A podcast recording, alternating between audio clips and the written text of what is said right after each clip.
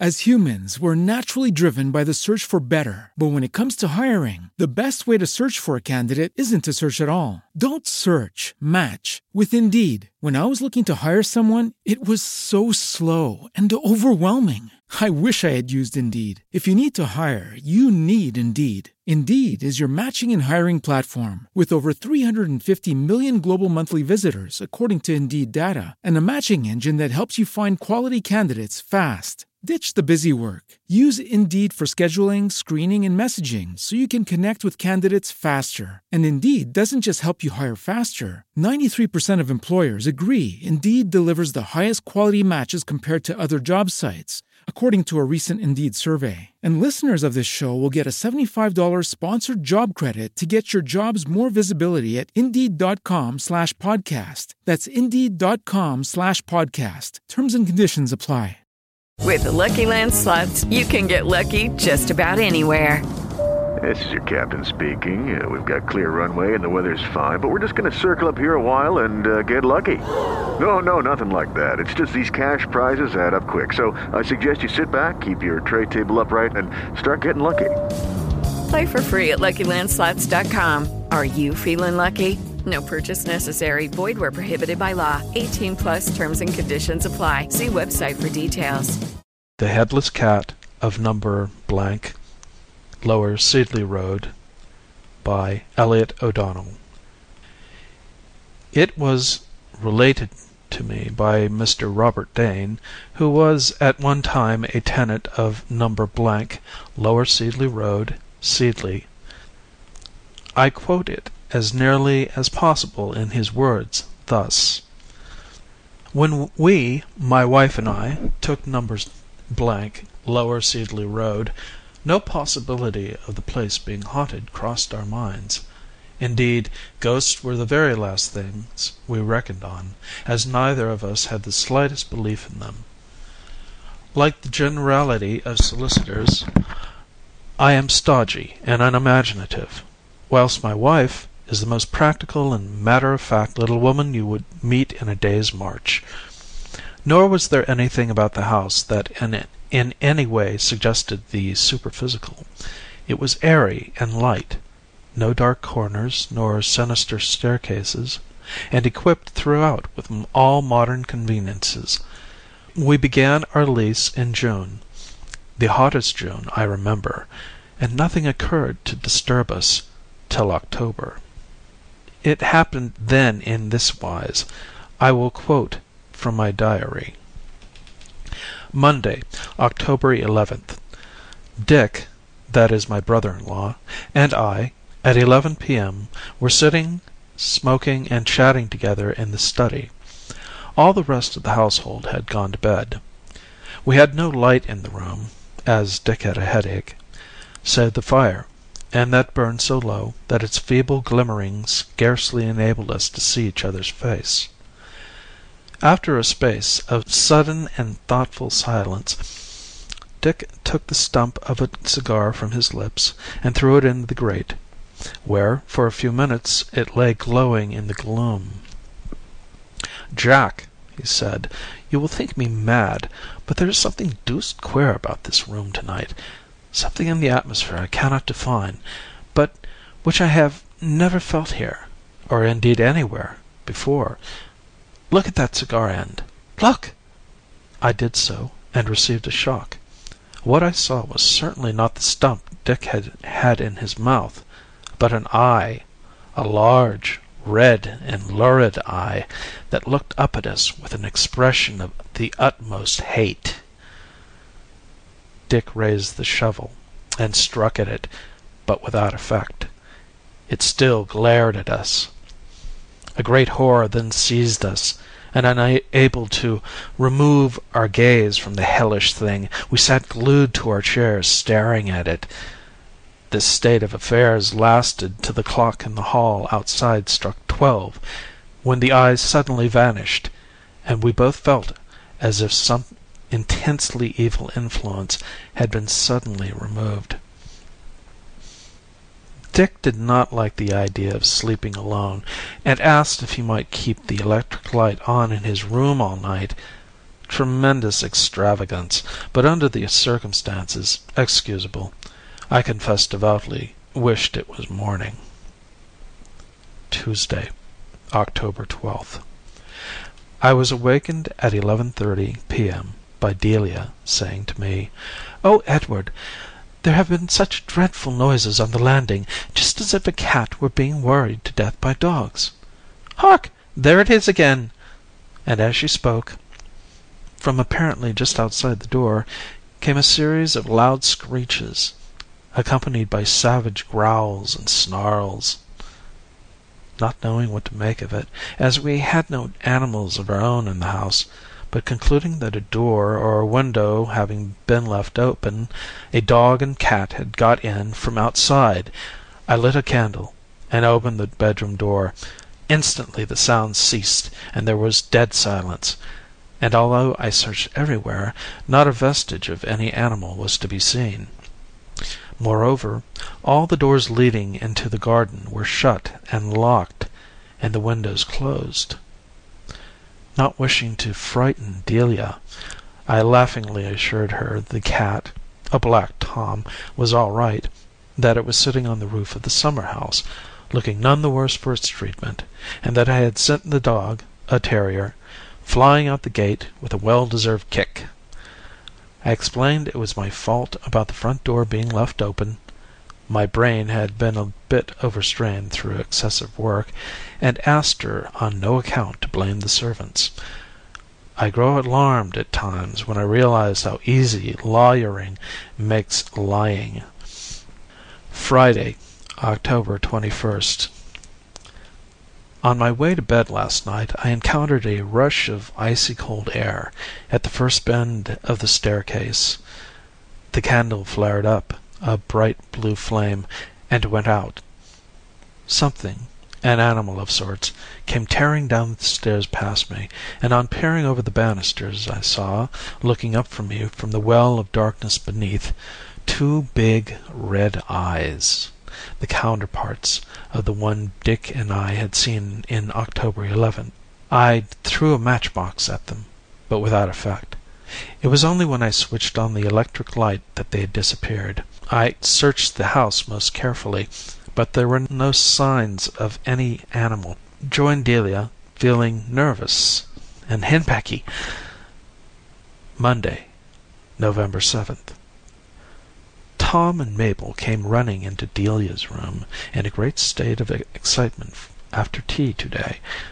"Mother!" they cried, "mother, do come! Some horrid dog has got a cat in the spare room and is tearing it to pieces." Delia, who was mending my socks at the time, flung them everywhere, and springing to her feet, flew to the spare room. The door was shut, but proceeding from within was the most appalling pandemonium of screeches and snarls, just as if some dog had got hold of a cat by the neck and was shaking it to death. Delia swung open the door and rushed in. The room was empty. Not a trace of a cat or dog anywhere, and the sounds ceased. On my return home Delia met me in the garden. "Jack," she said, "I have probed the mystery at last. The house is haunted. We must leave." Saturday, November 12th. Sublet house to James Barstow, retired oil merchant, to day. He comes in on the 30th. Hope he'll like it. Tuesday, November 15th. Cook left to day. "I've no fault to find with you, Mum," she condescendingly explained to Delia. "It's not you, nor the children, nor the food. It's the noises at night screeches outside my door, which sound like a cat, but which I know can't be a cat, as there is no cat in the house. This morning, Mum, shortly after the clock struck two things came to a climax. Hearing something in the corner, and wondering if it was a mouse I ain't a bit afraid of mice, Mum I sat up in bed and was getting ready to strike a light the matchbox was in my hand when something heavy sprang right on top of me and gave a loud growl in my ear. That finished me, Mum. I fainted. When I came to myself I, was too frightened to stir, but lay with my head under the blankets till it was time to get up. I then searched everywhere, but there was no sign of any dog, and as the door was locked there was no possibility of any dog having got in during the night. Mum, I wouldn't go through what I suffered again for fifty pounds. I've got palpitations even now, and I would rather go without my month's wages than sleep in that room another night." Delia paid her up to date, and she went directly after tea. Friday, November 18th. As I was coming out of the bathroom at 11 p.m. something fell into the bath with a loud splash. I turned to see what it was. There was nothing there. I ran up the stairs to bed, three steps at a time. Sunday, November 20th. Went to church in the morning, and heard the usual Oxford drawl. On the way back I was pondering over the sermon, and wishing I could contort the law as successfully as parsons contort the Scriptures, when Dot she is six to day came running up to me with a very scared expression in her eyes. "Father," she cried, plucking me by the sleeve, "do hurry up. Mother is very ill." Full of dreadful anticipations I tore home, and on arriving found Delia lying on the sofa in a violent fit of hysterics. It was fully an hour before she recovered sufficiently to tell me what had happened. Her account runs thus: "After you went to church," she began, "I made the custard pudding, jelly, and blancmange for dinner, heard the children their collects, and had just sat down with the intention of writing a letter to mother, when I heard a very pathetic mew coming, so I thought, from under the sofa. Thinking it was some stray cat that had gotten in through one of the windows, I tried to entice it out by calling 'Puss! Puss!' And making the usual silly noise people do on such occasions. No cat coming out and the mewing still continuing, I knelt down and peered under the sofa. There was no cat there. Had it been night I should have been very much afraid, but I could scarcely reconcile myself to the idea of ghosts with the room filled with sunshine. Resuming my seat, I went on with my writing, but not for long. The mewing grew nearer. I distinctly heard something crawl out from under the sofa. There was then a, a, pause, during which you could have heard the proverbial pin fall, and then something sprang upon me and dug its claws in my knees. I looked down, and to my horror and distress perceived, standing on its hind legs, pawing at my clothes, a large tabby cat without a head, the neck terminating in a mangled stump. The sight so appalled me that I I don't know what happened, but nurse and the children came in and found me lying on the floor in hysterics. Can't we leave the house at once? Wednesday. November 30th. Left No. Lower Seedley Road at 2 p.m.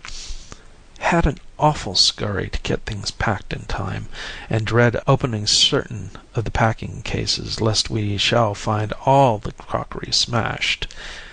Just as we were starting, Delia cried out that she had left her reticule behind, and I was despatched in search of it. I searched everywhere till I was worn out, for I know what Delia is, and was leaving the premises in full anticipation of being sent back again, when there was a loud commotion in the hall, just as if a dog had suddenly pounced upon a cat, and the next moment a large tabby, with a head hewn away as Delia had described, rushed up to me and tried to spring on to my shoulders. At this juncture one of the servants cautiously opened the hall door from without, and informed me that I was wanted. The cat instantly vanished, and, on my reaching the carriage in a state of breathless haste and trepidation, Delia told me she had found her reticule. She had been sitting on it all the time. In a subsequent note in his diary, a year or so later, Mr. Dane says: "After innumerable inquiries re the history of No. Lower Seedley Road, prior to our inhabiting it, I have at length elicited the fact that twelve years ago a Mr. and Mrs. Barlow lived there. They had one son, Arthur, whom they spoilt in the most outrageous fashion, even to the extent of encouraging him in acts of cruelty. To afford him amusement they used to buy rats for his dog, a fox terrier, Terrory, and on one occasion procured a stray cat, which the servants afterwards declared was mangled in the most shocking manner before being finally destroyed by Arthur. Here, then, in my opinion, is a very feasible explanation for the hauntings. The phenomenon seen was the phantasm of the poor, tortured cat. For if human tragedies are re by ghosts, why not animal tragedies too? It is absurd to suppose man has the monopoly of soul or spirit. End of The Headless Cat of No. Lower Seedley Road. As humans, we're naturally driven by the search for better. But when it comes to hiring, the best way to search for a candidate isn't to search at all. Don't search, match with Indeed. When I was looking to hire someone, it was so slow and overwhelming. I wish I had used Indeed. If you need to hire, you need Indeed. Indeed is your matching and hiring platform with over 350 million global monthly visitors, according to Indeed data, and a matching engine that helps you find quality candidates fast. Ditch the busy work. Use Indeed for scheduling, screening, and messaging so you can connect with candidates faster. And Indeed doesn't just help you hire faster. 93% of employers agree Indeed delivers the highest quality matches compared to other job sites, according to a recent Indeed survey. And listeners of this show will get a $75 sponsored job credit to get your jobs more visibility at Indeed.com slash podcast. That's Indeed.com slash podcast. Terms and conditions apply. Lucky Land Casino asking people what's the weirdest place you've gotten lucky? Lucky? In line at the deli, I guess? Aha, in my dentist's office. More than once, actually. Do I have to say? Yes, you do. In the car before my kids' PTA meeting. Really? Yes. Excuse me, what's the weirdest place you've gotten lucky? I never win and tell. Well, there you have it. You can get lucky anywhere playing at LuckyLandSlots.com. Play for free right now. Are you feeling lucky? No purchase necessary. Void where prohibited by law. 18 plus. Terms and conditions apply. See website for details.